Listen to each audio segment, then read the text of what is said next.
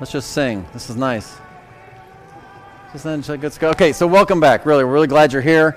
Um, we're going to get into this in just a second. Again, this conference has been uh, something we've been praying about and planning for for a long, long time. But before we do any of that, okay, we just I just want to kind of share with you something that is um, pertinent to our body. It's it's a it's a big deal. There, I want to just take a minute and let the let you all know, if you don't already know, that there's a man in this church body that's been here for a long, long time, a dear brother in the Lord. And today is going to be his last Sunday with us because he's going to move down to Florida and he's going to stay with his daughter down there. Jimmy Trent has sat down here in the front for a lot, a lot of years, and without him sitting right behind me, I wouldn't have had the confidence to get up here half the time. I'm here to tell you. In 2008, for those of you that have been here, you might remember we put together a little video, and we put together a series of videos actually. This particular video was put together uh, just highlighting how people in the church selflessly serve and contribute. And we did one for Jimmy, and it, so it's several years old, but it is just a really good reminder of the kind of a heart and a spirit, not just that he has, but that we all should have. So I want y'all just to watch this very brief little video that we did back in 08.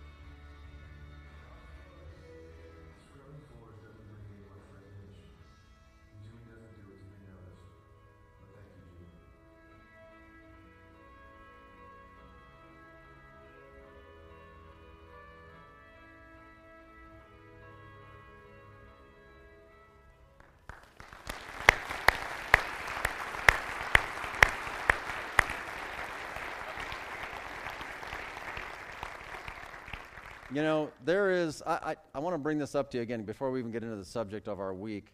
Um, th- there is a time, the Bible says, to give honor to whom honor is due.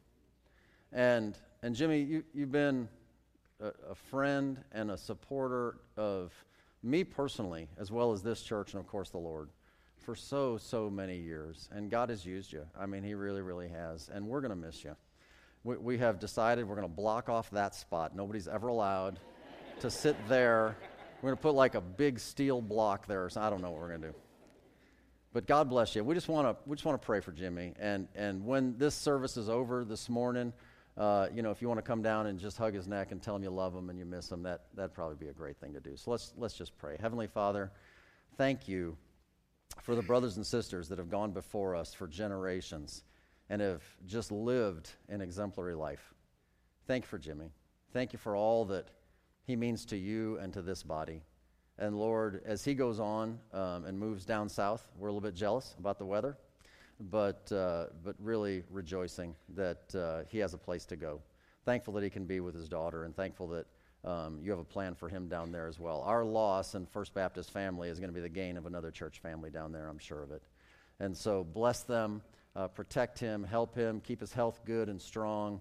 Um, and allow us, Lord, just to rejoice in the fact that we've had the privilege to share a bunch of time together here on this earth. Lord, we love you. We thank you for all the ways you bless us and, and, just, and just bless Jimmy and, and all his endeavors going forward. We pray these things in your holy name. Amen. All right. Well, thank you, brother. Thank you so much for your friendship. Okay. Um, let's get started. We, we are kicking off this conference this morning, and kind of as an intro, I just want to take you all the way back to the very beginning to set a stage. And when I, when I say the beginning, I mean the very beginning. According to the biblical record, in the very, very beginning, we have the story that there is a cherub. His name is Lucifer. He is the anointed cherub that covereth. And in Isaiah chapter 14, the Bible records what happened with Lucifer, the anointed cherub, when he was lifted up with pride.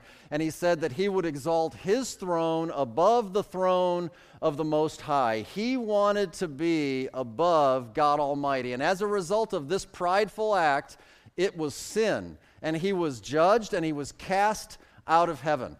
And in so doing, then, God then creates everything that He created in the universe in six literal 24 hour days. The crown of God's creation is man, because man bears the very image and the very likeness of God Almighty. And He is the crown of God's creation because He has the image and likeness. He's also the crown of God's creation because He rules over all the rest of God's creation the animals and the plants and the fish and the birds and all of nature.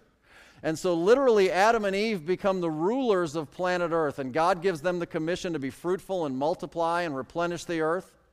Well, they are placed in a garden, the Garden of Eden. In Ezekiel 28, it even describes that that is the place that Lucifer himself used to be when he was in good graces with God. And with this story, Lucifer, now the devil or Satan, is obviously upset about the whole situation, wishing that he could get back at God Almighty, but of course that's impossible. So, what can he do to get back at God Almighty except to potentially attack the thing that God loves the very most mankind? So, as a serpent, he reveals himself, and in Genesis chapter 3, and he presents himself to Eve, and he causes man to sin.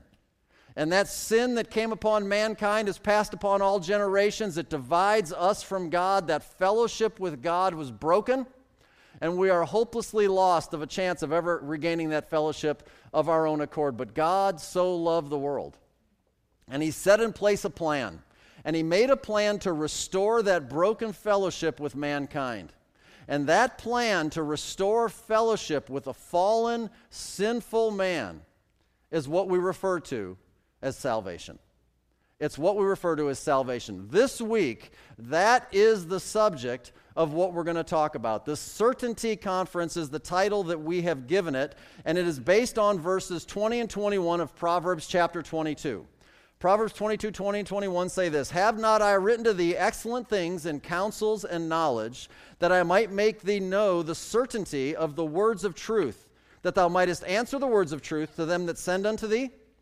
And that is exactly what we need to do. We need to be able to answer to anybody who might ask us the certainty of the words that God has written to us. And the specific subject that we're going to be looking at this week is the biblical plan of salvation.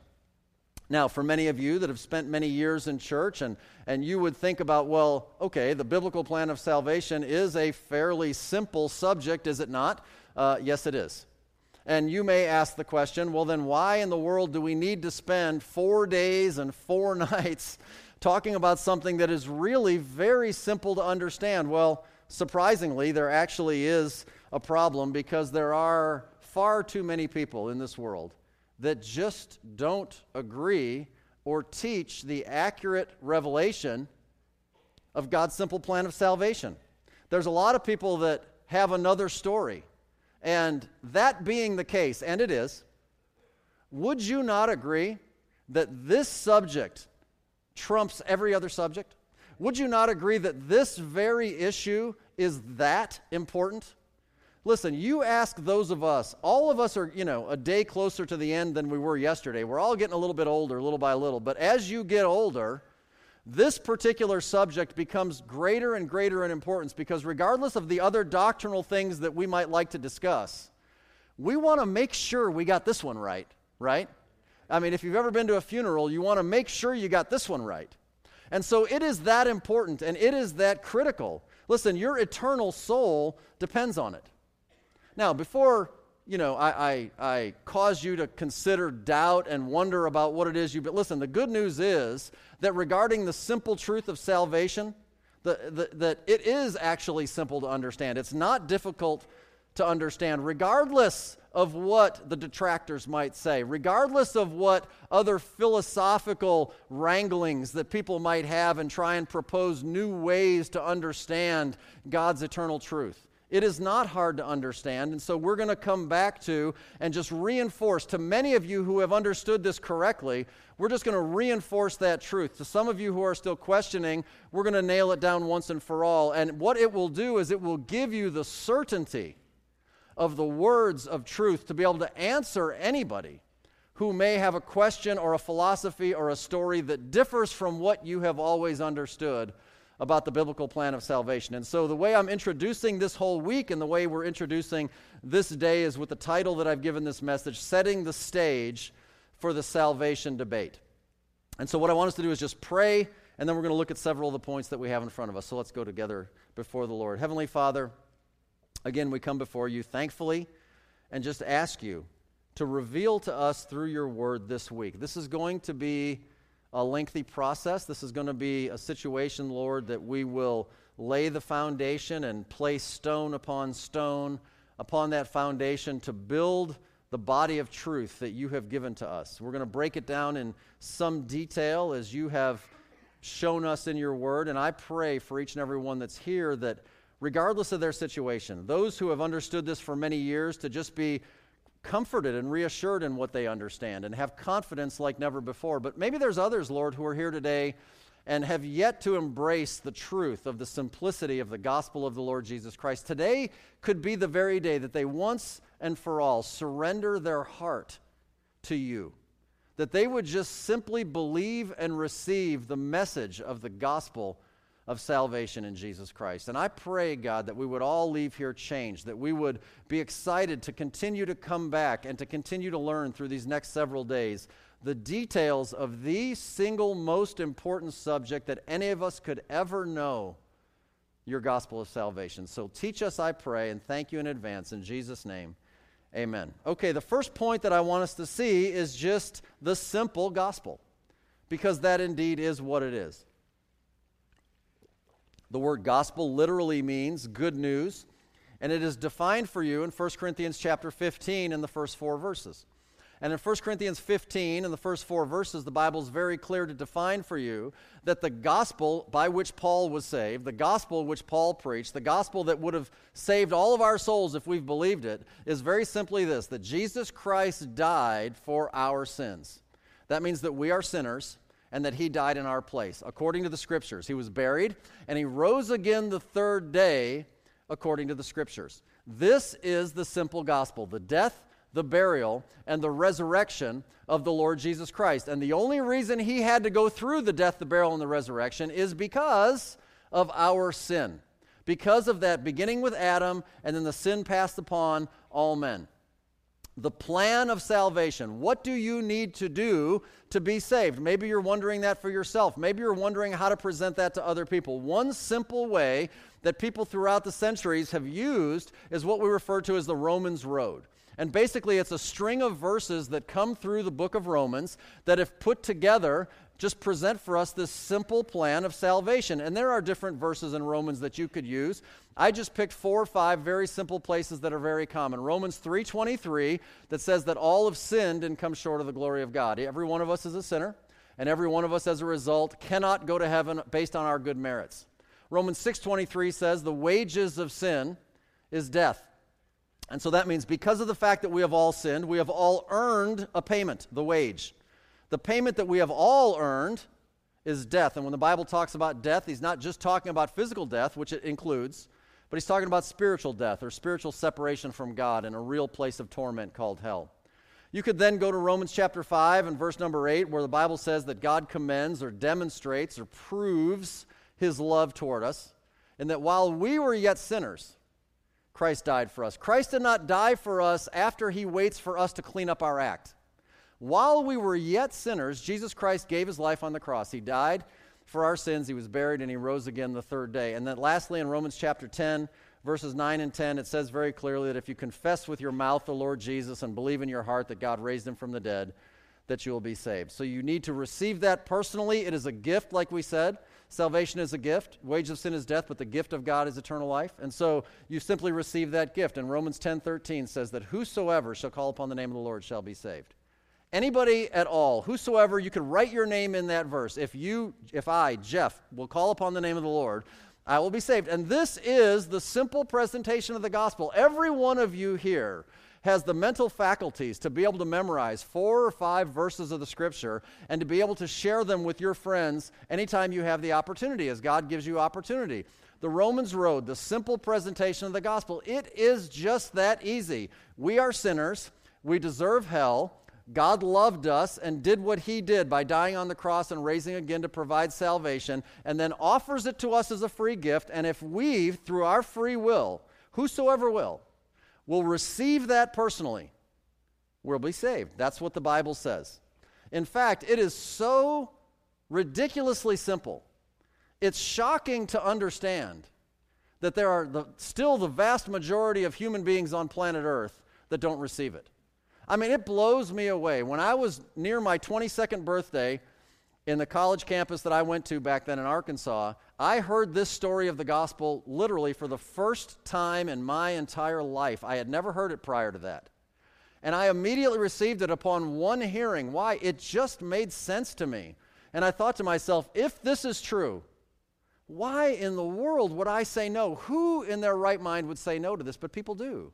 And it is amazing. In fact, it gets you to think about the fact why is it that men won't receive such a simple, simple story that is of such great importance? Well, I think it's partly because man, in his nature, in our nature, we want desperately to feel like we contribute something to this eternity with God in heaven. man has a desire to not just take a handout, but, but earn their way and say, Look, I did this, therefore, I deserve to go. And, and that's something that's just buried in our soul. It's actually a hindrance. It says in 2 Corinthians chapter 11 and verse number 3 But I fear, lest by any means, as the serpent beguiled Eve through his subtlety, so your minds should be corrupted from the simplicity that is in Christ. And the fact that the gospel is simple becomes its own stumbling block to unregenerate man. As they think and consider, oh my, it cannot possibly be that easy. Certainly, I need to do something. And that's what people think. But the Bible says that that is a deception that comes from the devil. That he is deceiving those people who think that into thinking they must do something so that somehow or another they won't actually just receive the gospel as is presented to them. There has to be a spirit at work deceiving people, keeping them from that real relationship with God, and more importantly, eternity in heaven. But before we get into all that, I want to lay some groundwork with you because, again, we're going to be going at this hard and heavy for several days. And so, your second point is a sincere motivation. A sincere motivation. And this is just me kind of pulling back the flesh and giving you a glimpse into my heart in this thing, I, I want you to understand that if you're going to be with us these days, and I hope you will, then you begin to hear us expound the scriptures and lay out truth versus error. I, I want you to understand we're not mad at anybody. I want you to understand that there are a lot of really nice people who just don't agree with the gospel. Uh, there are a lot of really moral people that if they were your next door neighbors, you'd be thrilled to have them as next door neighbors. I mean, they're kind and they're nice and they're honest and they're hardworking, but potentially deceived into believing a story that is not a biblical story. And so, if we speak in a manner that is condemning of a false religious system that of itself is condemning and damning people to a devil's hell. Please understand, we are not attacking any individual. We are not upset with anybody. But I think that it's important that you understand that we want to emphasize what we support, not what we oppose. That's important. We're going to emphasize the biblical plan of salvation, but in so doing, I want to remind you of what we talked about last week. Last week in Romans chapter 12 and in verse number 9, we talked about how God says, Let love be without dissimulation, abhor that which is evil, cleave to that which is good. And we learned that if love is going to be without dissimulation or hypocrisy, that that requires that what we do is that we will love the good and we will hate the evil. They are the two sides of the same coin. Loving one requires that we hate the polar opposite. Okay? And so, with that, in order to love truth, you have to hate error. In order to love God, you have to hate sin. In order to love purity, you have to hate defilement. And to think that somehow you can just love all of it without differentiation and with this spirit of tolerance the truth of the matter is that we saw last week, you don't really love anything. You don't really love anything. And so that's an important thing. And especially error that causes people to be deceived, to put their trust into a non biblical system, so called salvation, that causes them to ultimately spend eternity in a devil's hell. That should bother you. And it is a tragedy that actually exists and will continue to exist because in Matthew chapter 7, the Lord Jesus himself warned us of this in verses 21 to 23 that there will be people that will come to him in the ultimate judgment and they will say, Lord, Lord, haven't we done all of these wonderful religious things in your name? And you know the funny thing about these verses? Jesus doesn't say, no, you didn't do those. Who you think you're talking to? I know you what you you've not done any of that stuff. He doesn't say that. He, in fact, doesn't even deal with the, the, the religious works that they did. They may have done them. He just says, Depart from me. I never knew you. He doesn't say, I knew you, and then you lived too sinfully and you lost your salvation. He says, I never knew you. In other words, there's people, there will be people, as defined by Matthew 7 21, 23, who thought they were okay. They put their faith and trust in their ability to do enough religious things. And at the end of it all, when they stand before the Lord, they came up wrong. They came up wrong. What a tragedy. You don't want that to happen to you, and you don't want that to happen to anybody you love. You don't even want that to happen to people you don't love. That would be an awful terrible thing to happen, but it is happening. And so, as a result, all of the cults, all of the false world religious systems, if they are indeed false, I propose to you in the spirit of love, they must be exposed for what they are. First and foremost, so that you can be armed with the truth and not confused. But secondly, so that you can help others that God may put in your path, so you can help them to know the real truth and the real God and the real story of salvation. That is why we are still here breathing free air. This is why God has left us here after our salvation. It's the only loving thing to do. Do you see that? Especially concerning eternity.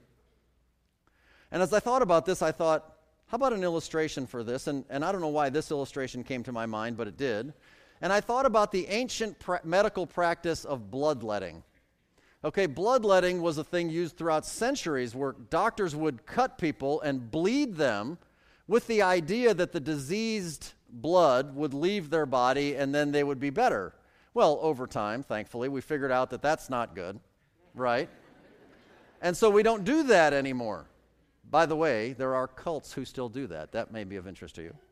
Anyways, this idea of bleeding people out to heal them is actually detrimental to their health. So, knowing that medical information, we are, are we not now duty bound to tell people, hey, hey, hey, stop cutting yourself. Stop doing that. This is not good for you. What is really good for you is whatever other prescribed course will actually be helpful. I mean, we are duty bound to do that, and spiritually speaking, that is our motivation. Okay, so let's get back to the issue of salvation now. Point number three. Concerning this issue of biblical salvation, there really are only two competing theories. There's really only two alternatives to this doctrine that in theology we call soteriology. You don't have to know that, it just means the doctrine of salvation. And it centers around the question that I have for you in your notes does man have to do something in order to be saved? And obviously, it's a yes or a no question. So if you say yes, man has to do something in order to be saved, then you are putting your faith in a system of works. You're putting your faith in the fact that God said, do one, two, three, four, five, and if you do them all faithfully, then I will give you the gift of eternal life. Okay? This would be the vast majority of all of the world's religions, except for biblical Christianity. Every single other cult or false world religion, Christian or non Christian, puts their ultimate faith and trust in the fact that you keep a list of do's and you avoid a list of don'ts. And as long as you faithfully do those things over the course of your life and end your life in a state of grace, having checked all the boxes sufficiently, then and only then might you hopefully make your way into eternal paradise. I mean, you could list any religion you can dream of, they all fall into this category except for biblical Christianity, which is obviously the other one. It, does man have to do something in order to be saved? The answer is no, which then becomes not a system of works, but a system of grace. Grace is a gift from God. Grace is what God does for you, it's not what you do for you. So, this would be the right answer. Now, Here's where it gets tricky. And this is really the reason why we have planned this week for you. Because even in the world of the system of grace, remember, there is a spirit that is at work in this world to deceive men. And there are plenty of intelligent, thinking adults that look at that whole grace versus works thing and they're like, yeah, the works thing just doesn't make sense. I get that. So I'm not really jumping in that camp. I'm going to go over in the grace camp. Well, the devil's not stupid. So that means that there is going to be, there, there can be, and, and there has been, by the way, a system of grace that has been perverted beyond the biblical limits. It has been taken to an extreme that cannot be defended by the scripture. Listen, the fact that you reject your own works for salvation is great, but you need to understand that the only way that we can know the truth is to strictly stay by what God says in His Word, right? And so if somebody is taking anything to a limit beyond that which the Scriptures say clearly, you better be careful about that. And what happens is, is in this system on the side of grace, on the side of not doing anything, if there is a system that is presented or proposed that is, boy, it's awful close to what I know, but it sounds a little different. And it's not works. So, okay, I'm okay with it. Well, that's what's happening all around us right now. That's what's going on in the world today. That's what's happening in modern contemporary Christianity. More and more and more people are falling prey to this extremist, perverted grace view. And this is the, this is the basis, this is setting the stage for what I want us to talk about for the next several days. it, it is that important. 2 Corinthians chapter 11, we had seen verse 3 previously. We continue with verse 4. For if he that cometh preacheth another Jesus, whom we have not preached, or if you receive another Spirit, which ye have not received, or another gospel, which ye have not accepted, you might wear, we might well bear with him, excuse me. So, this system of the overly extreme perversion of grace is referred to historically as Reformed theology.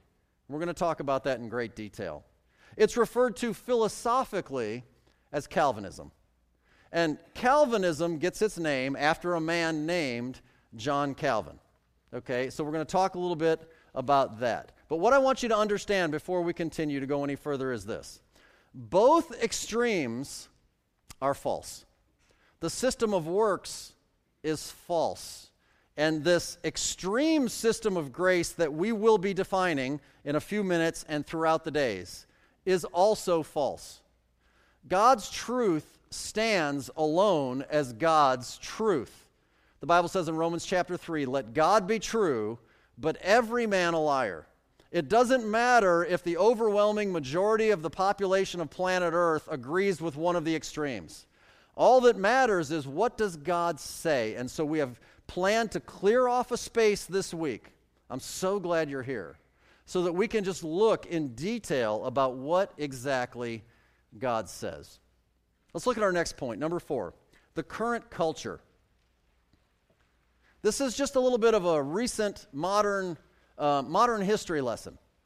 Okay, I have been saved and serving the Lord now for 30 some years, and shortly after I was, well, maybe even before I was saved, but I'm just referring to back the last 25, 30 years ago.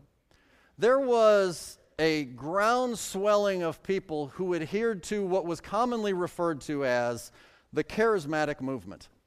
Okay, without going into a lot of detail, the charismatic movement is, is a movement of, of churches and believers who, although frequently believe the gospel is by grace through faith alone in the shed blood of Jesus Christ, put a non biblical and overemphasis on the spiritual gifts that are given to believers. And, and they emphasize things typically that are miraculous in nature the speaking in other tongues, the miracles, the healings, the wonders, the miraculous. These are the types of people that you typically find on the Christian television stations if you ever watch that kind of stuff. Um, hopefully, you have better things to do. Anyway, the, the problem with what they teach, okay, and this, again, 25, 30 years ago, it was a, it was a big deal. They were gr- gaining popularity like crazy, okay? The idea is that, that although they may have presented the gospel accurately, they also believed that if you did not continue your life in a, in a level of personal holiness and sanctification, that you could potentially lose the salvation that you received as a free gift. And that's a real problem because ultimately, then, that goes back to our system of works, does it not? It really does. Well, those churches are still around, and that's fine. And again, my, I'm not mad at anybody. I'm just trying to help you understand that historically, in my lifetime, there has been a great rise of this movement of thought, and it has kind of waned. It has kind of fallen a little bit as far as national uh, popularity. But of the last five years of, or so, there is a new movement that is gaining popularity. And this new movement is referred to as the New Calvinists. And, and the phrase I put in your notes actually comes from their literature. They tend, the, the new up and coming young people that are giving into this philosophy of Calvinism are referring to themselves as the young, the restless, and the reformed.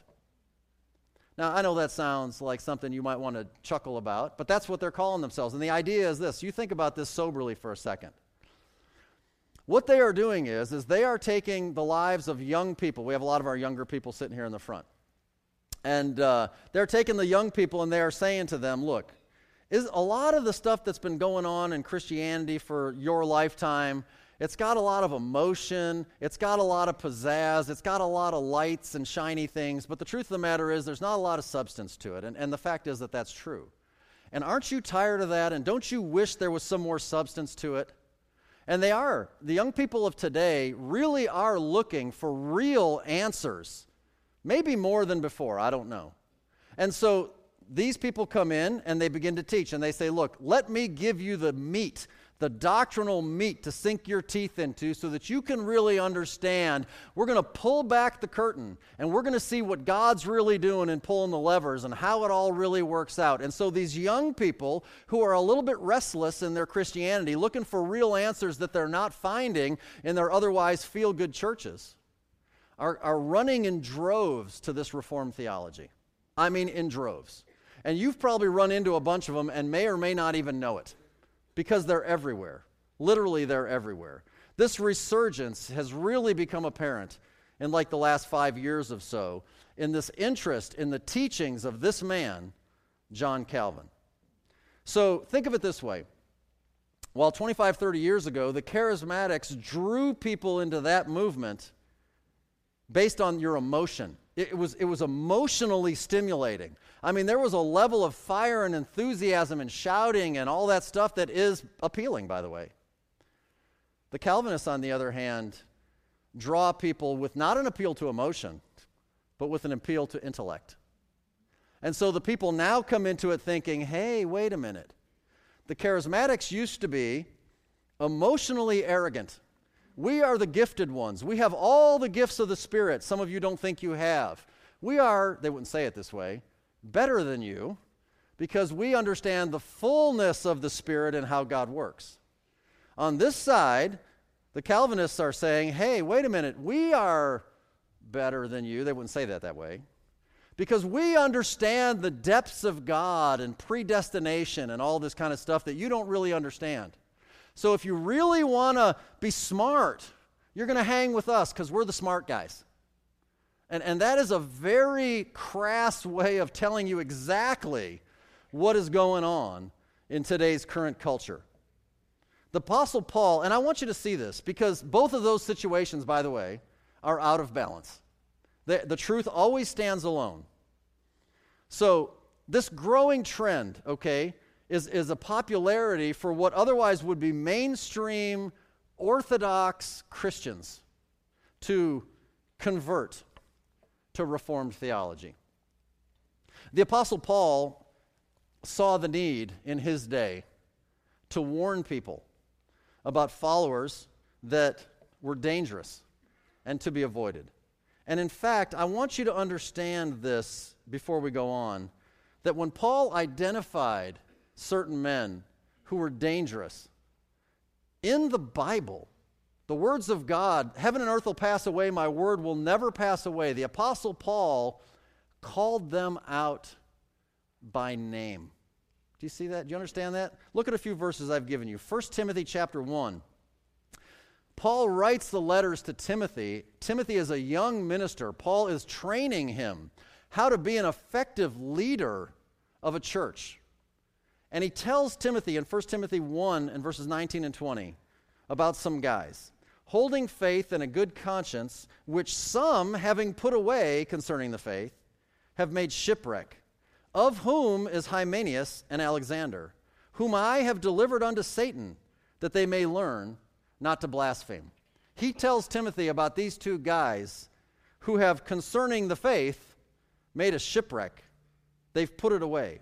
2 Timothy chapter 1 and verse 15 says this This thou knowest, that all they which are in Asia be turned away from me, of whom are Phygellus and Hermogenes. So Paul calls them out by name to warn the people you need to be careful about these guys. They're dangerous. 2 Timothy chapter 4 and verse number 10, he calls out another one For Demas hath forsaken me, having loved this present world, and is departed unto Thessalonica. So Paul was not afraid to, out of a, of, of a motivation of love, to tell his followers, look, you have got to realize there are some people that you need to be careful of. My desire is not to go on a raid and a tirade to just, you know, list off everybody I got a beef with or anything like that. I promise you. But there are some very popular megachurch pastors and authors whose books line the shelves of Christian bookstores, many of which you may read, many of which you may have enjoyed. And they ascribe, I just want you to know that they ascribe to Reformed theology. That's all I want you to know. So some of the names that are very popular would be John Piper, R.C. Sproul, John MacArthur, Steven Lawson, Tim Keller, Mark Driscoll, David Platt, Matt Chandler, Francis Chan, Mark Batterson, Mark Dever. You ever heard of these names? I don't know. D.A. Carson, Alistair Begg. There are people who are very, listen, these are intelligent men and you may have read or listened to sermons and been encouraged by them. Allow me to say this. Not necessarily, just don't get me wrong, not necessarily everything that they have to say is all wrong. They have a lot of good things to say. I just want you to be aware of the fact that when it comes to the biblical plan of salvation, these are a short list of guys who are very popular today that are out there and ascribe to these five main points of Calvinism that we're going to look at in just a second. They believe that that's how God saves people. There are organizations out there and conferences and camps. If you've ever heard of the Gospel Coalition, strictly a Calvinist organization, there's a big conference in Atlanta every year called the Passion Conference. Typically, bring together a lot of cool Christian bands, and then they have somebody get up and talk about Calvinism. Uh, Resurgence Conference, there's a group called SOMA, there's the Acts 29 Network.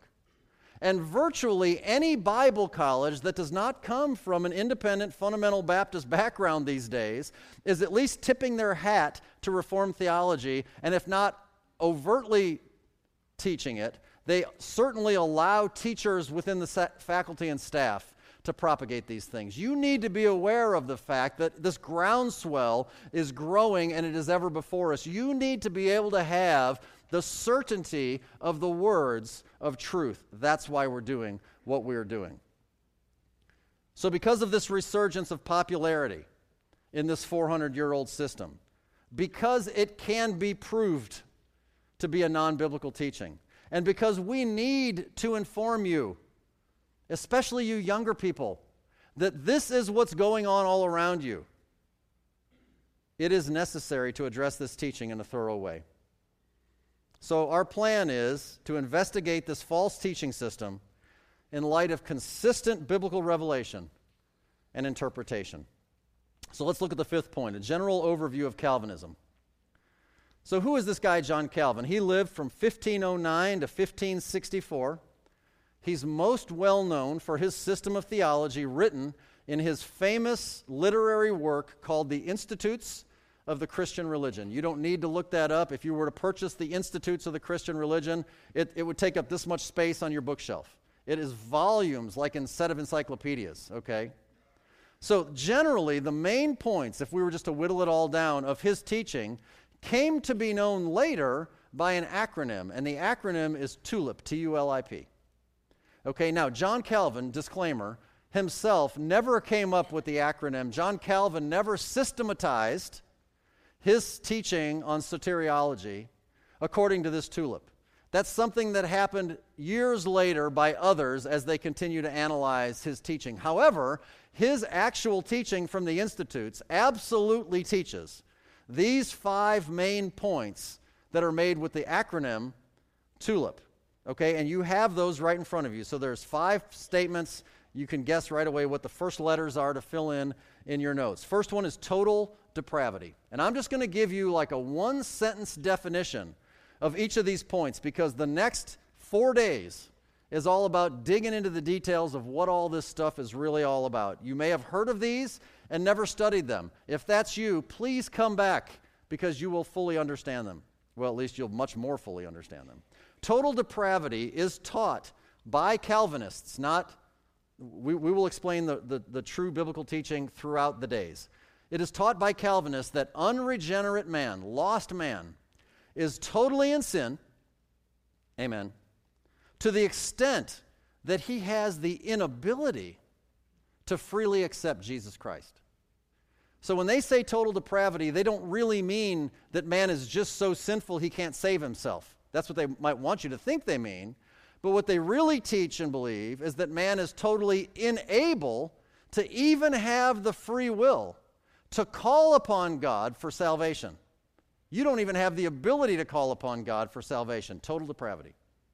The second point, and really the most important of the five, is unconditional election. Unconditional election teaches that God, by a sovereign, eternal decree, before he ever created anything in Genesis 1 1, unconditionally elected a certain number of men to salvation. Now, the corollary of this is ugly, but it's also true. That means that he also unconditionally elected a certain number of men to damnation. And so it's kind of like pulling the petals off the daisy. He loves me, he loves me not. He loves me, he loves me not. And God, according to them, before the foundation of the world, you don't have a free will anyway. He decided if you're going to heaven, it's because he chose you. And if you're not going to heaven, it's because he chose you not to go to heaven. And it doesn't matter what you think or say or believe, there's nothing you can do to change it. Unconditional election. L, limited atonement. Just like it says, the atonement is Christ dying for our sins. Okay, so this means that Jesus Christ, by his death on the cross, only made atonement for the group of men previously elected to salvation. Jesus' death is efficacious only for those whom he chose. If you are not one of the chosen, Jesus didn't die for you. Jesus only died for you if you're one of the chosen. Limited atonement. The atonement is limited to the people who are the elect. That's what they teach. Irresistible grace. irresistible, grace. you have to pay attention to the adjectives. God irresistibly, you couldn't say no to it if you wanted to, overpowers the will of the elect sinner with his grace. It's almost ridiculous because they say you don't even have a will. Overpowers the will of the elect sinner with his grace and regenerates him, granting him faith and repentance to believe on Jesus Christ. So, the ones who are elect to be saved before it all comes to fruition and they realize it at some point in their adult life, it only happens because God overwhelms you with His grace such that you couldn't refuse it if you wanted to. They believe that. The Bible teaches the contrary.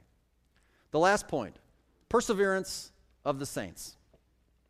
Uh, by the way, when we get into this, arguably the most misunderstood of the five points. Perseverance of the saints teaches, according to the Calvinists, that all of the elect that have been regenerated by God will, absolutely will, persevere in the faith and ultimately die in a state of grace. In other words, don't confuse perseverance of the saints with preservation of the saints. It is, they are not teaching preservation, you are preserved by the Holy Spirit. That is a Bible doctrine. They are teaching that everyone who God has elected will continue to walk faithfully with the Lord throughout their life. They leave no room for a carnal Christian. God's true elect will persevere. That's what they teach. And so basically, when you analyze all five of these points, and that's what we're going to be doing, really, really, the simplistic conclusion is they all really just teach different angles of the one main point, which is unconditional election. Either God predestined and predetermined who goes to heaven and who goes to hell without us having a word to do about it, or he did not. And all of the other four really just support and address the ways that that must have come to be. That is the teaching of John Calvin. That is the teaching that was predominant through the Protestant Reformation. That's why they are referred to historically as Reformed. So, starting tonight, Monday night, Tuesday night, and Wednesday night, Pastor Mark Trotter will be here, 6:30 each night. Please mark your calendars and come. And he will take specifically four different passages of Scripture that Calvinist Reformed people typically refer to these passages in defense of their system. Pastor Mark is going to come and he is going to teach us these passages as they would purport them, but then give us the true biblical understanding. You're going to want to be there for that.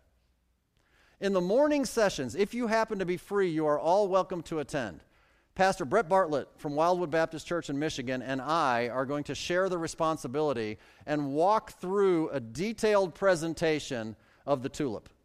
And we are going to go through the history and origin of Calvinism and then TULIP through three days. And we're going to, ha- and it's all in your schedule, how that's all going to be laid out. By the time we're done, we will have sufficiently covered this philosophy of teaching that is commonly referred to as Calvinism.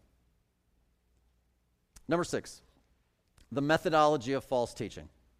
The methodology of false teaching. If people are going to teach something and it's not actually accurate, how do they, how do they get off doing that? How do they do that? Well, it's fairly obvious. I mean, how do we know if something's accurate anyway? The only way you can know it's accurate is if the Bible says it, right? Well, everybody uses a Bible, right? I mean, doesn't everybody quote something? Everybody's got a verse, right? So the issue then becomes what the Bible refers to as private interpretation. And the Bible says very clearly in 2 Timothy chapter 1 and verse number 20. He says, "Knowing this first, that no prophecy of the scripture is of any private interpretation." Uh, we have no right, friends, to take God's word and privately interpret it according to what we think. Anytime you have a false religious system, anytime you have false teaching, and the Bible over and over and over again warns us of the wolves in sheep clothing, the people that will teach falsehood. They will teach things using God's word, even. And the only way they can possibly do it is by private interpretation. It's the only possible way. And the corollary, obviously, the, the right way to do it is what we'll refer to as biblical interpretation. How can we know that our way of interpretation is right and their way of interpretation is wrong? These are all good questions. These are questions I would have had. Well, it's very obvious. If it is the right interpretation, how could we possibly know? Well, only if God tells us in His Word itself. You see, the Bible is the greatest book that ever existed, amen? And mainly because, not just be, obviously because it came from God, obviously because it's eternal, but it's also the most dangerous book that's ever been written because people trip and break their spiritual necks on it if they're not careful. The thing about the Bible that's so unique is the Bible is self defining. You need not go to external sources to define the Bible. The Bible defines itself. And that's critically important for you to understand. So, biblical interpretation, the first time that the Bible ever uses the word interpretation is in Genesis chapter 40. And it's the story of Joseph. You know the story of Joseph, right? He's the brother that was hated, and he's sold into slavery, and he goes into Egypt, and he's thrown into prison after that whole deal with Potiphar and his wife falsely accused. And he's in prison, and these other guys dream dreams, and they don't know what's going on, and they come to Joseph. The first time the word interpretation shows up, notice what it says in Genesis 40 and verse 8. And they said unto him, We have dreamed a dream, and there is no interpreter of it. And Joseph said unto them, Do not interpretations belong to God? Tell me them, I pray you. So, biblical interpretation is always going to be of God. It's going to be God's interpretation. Biblical interpretation is going to be spiritual. It's going to be God communicating to us what He wants to communicate. Well, you ask, how does God communicate to us?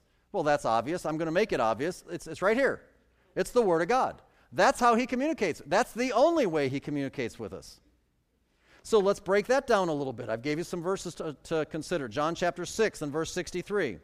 It is the Spirit that quickeneth, the flesh profiteth nothing. The words that I speak unto you, they are spirit, and they are life. So the Word of God, the very words, they are spiritual. Ephesians chapter 6 and verse 17, and going through the armor of God. And by the way, you could back up and start in verse 10 and read this whole passage. It all refers to what we're talking about. But lastly, the sword of the Spirit, which is the Word of God. The Spirit of God will use the Word of God to communicate to us what God wants us to know. 1 Corinthians chapter 2 and verse number 4 And my speech and my preaching was not with enticing words of man's wisdom, but in demonstration of the Spirit and of power.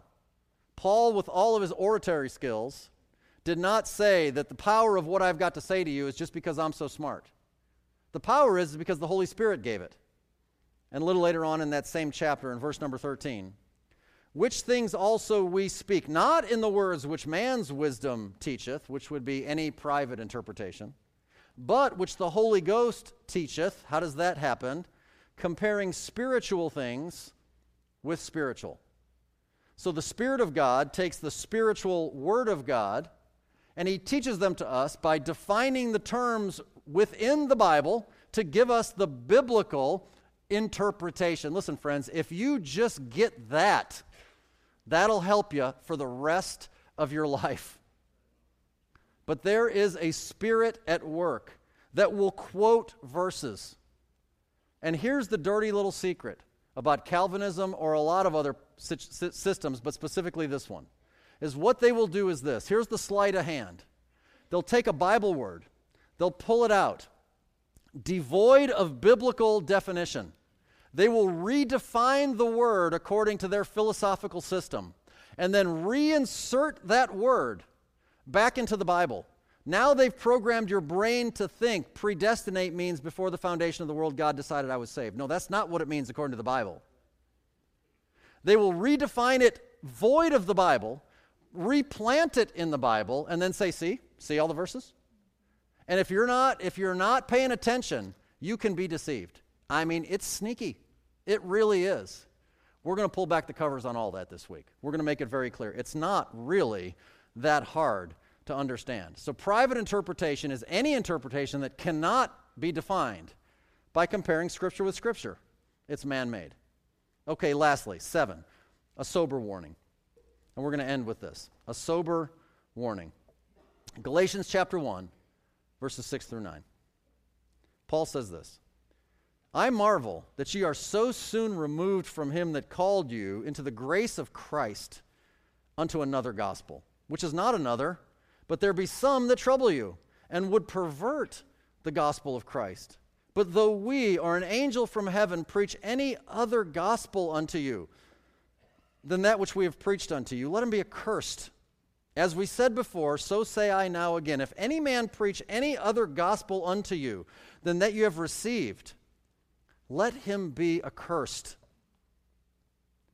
So, my goal for you this week is that you would understand the true so that you can recognize the counterfeit. The Secret Service, the, the people who deal with counterfeit currency, they just spend hours and hours and hours and hours studying the, what actual money looks like. So that if a counterfeit bill hits their hands, they just it just doesn't look right, doesn't feel right, it doesn't smell right. There's just something there's just something not right about it. The more you know the truth, you don't have to study necessarily every detail of every cultic group that ever existed. You just need to know the truth ferociously. And then when something else pops up, you're like, that, that just doesn't sound right. That's the goal.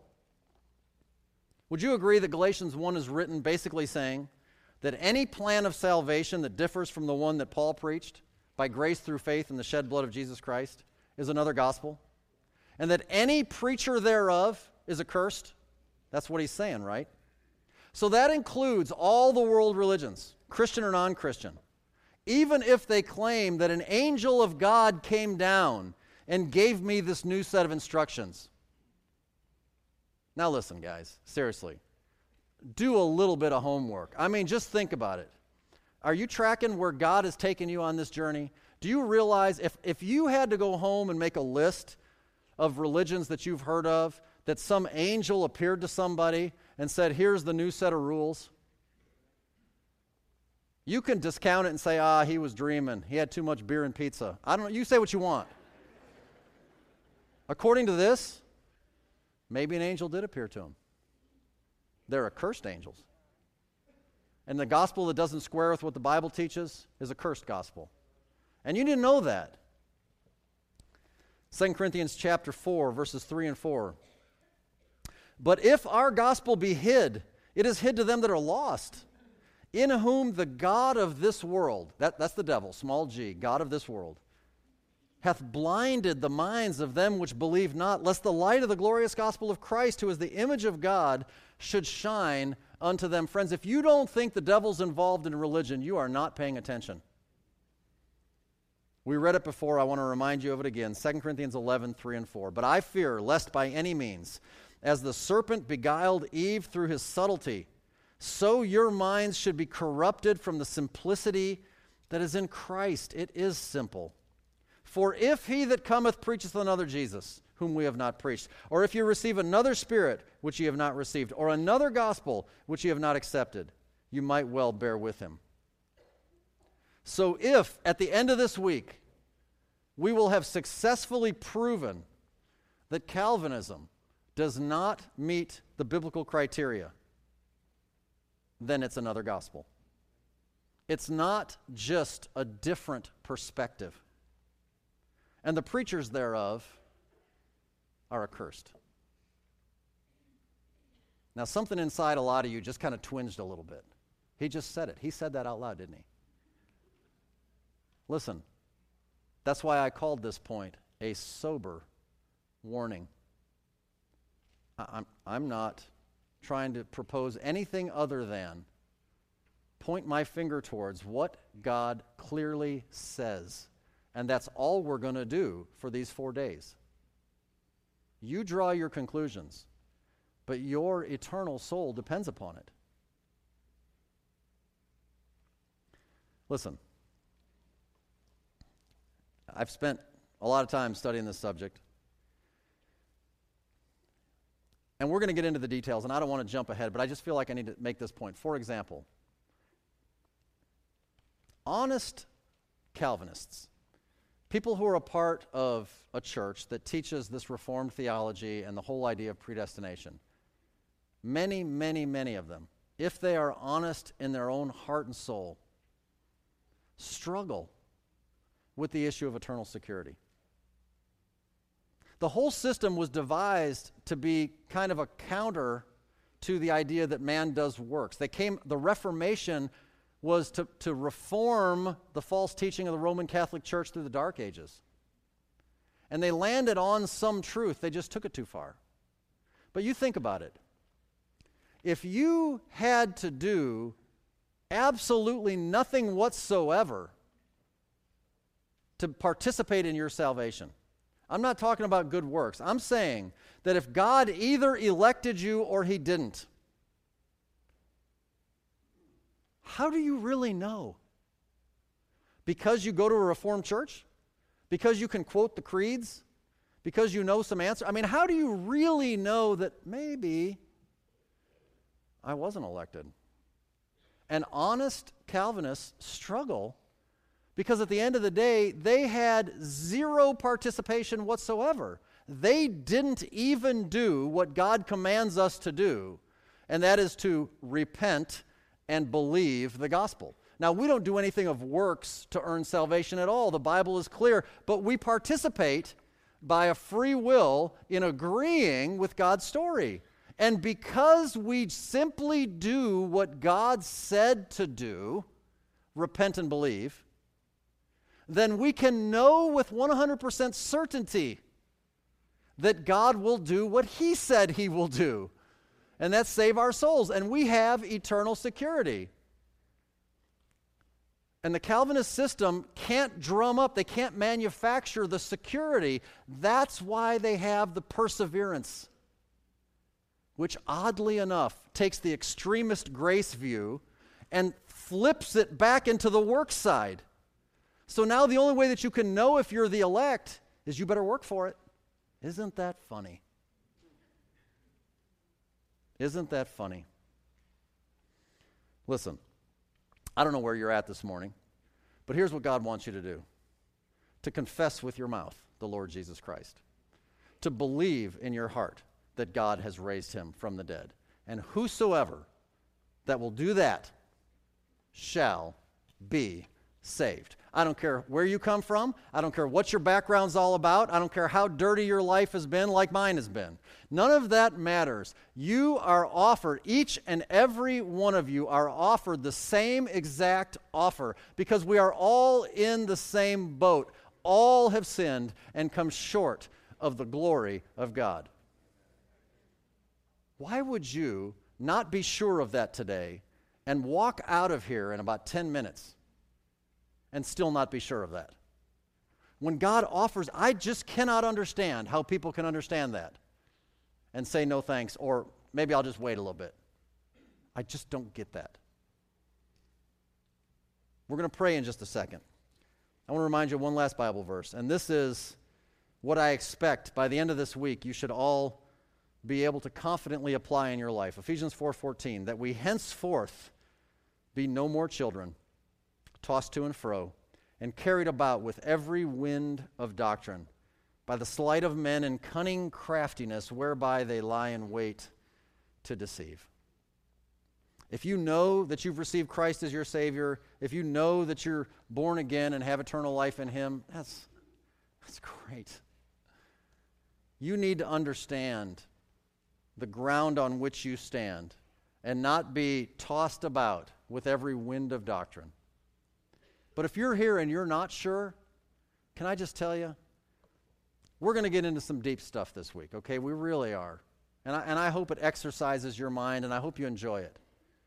But the truth of the matter is, we're going to end up right where we started today. The gospel is simple.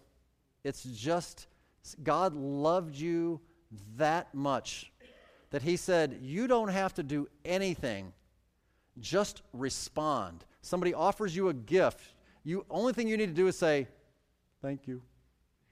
That's all. Will you do that? Let's pray together.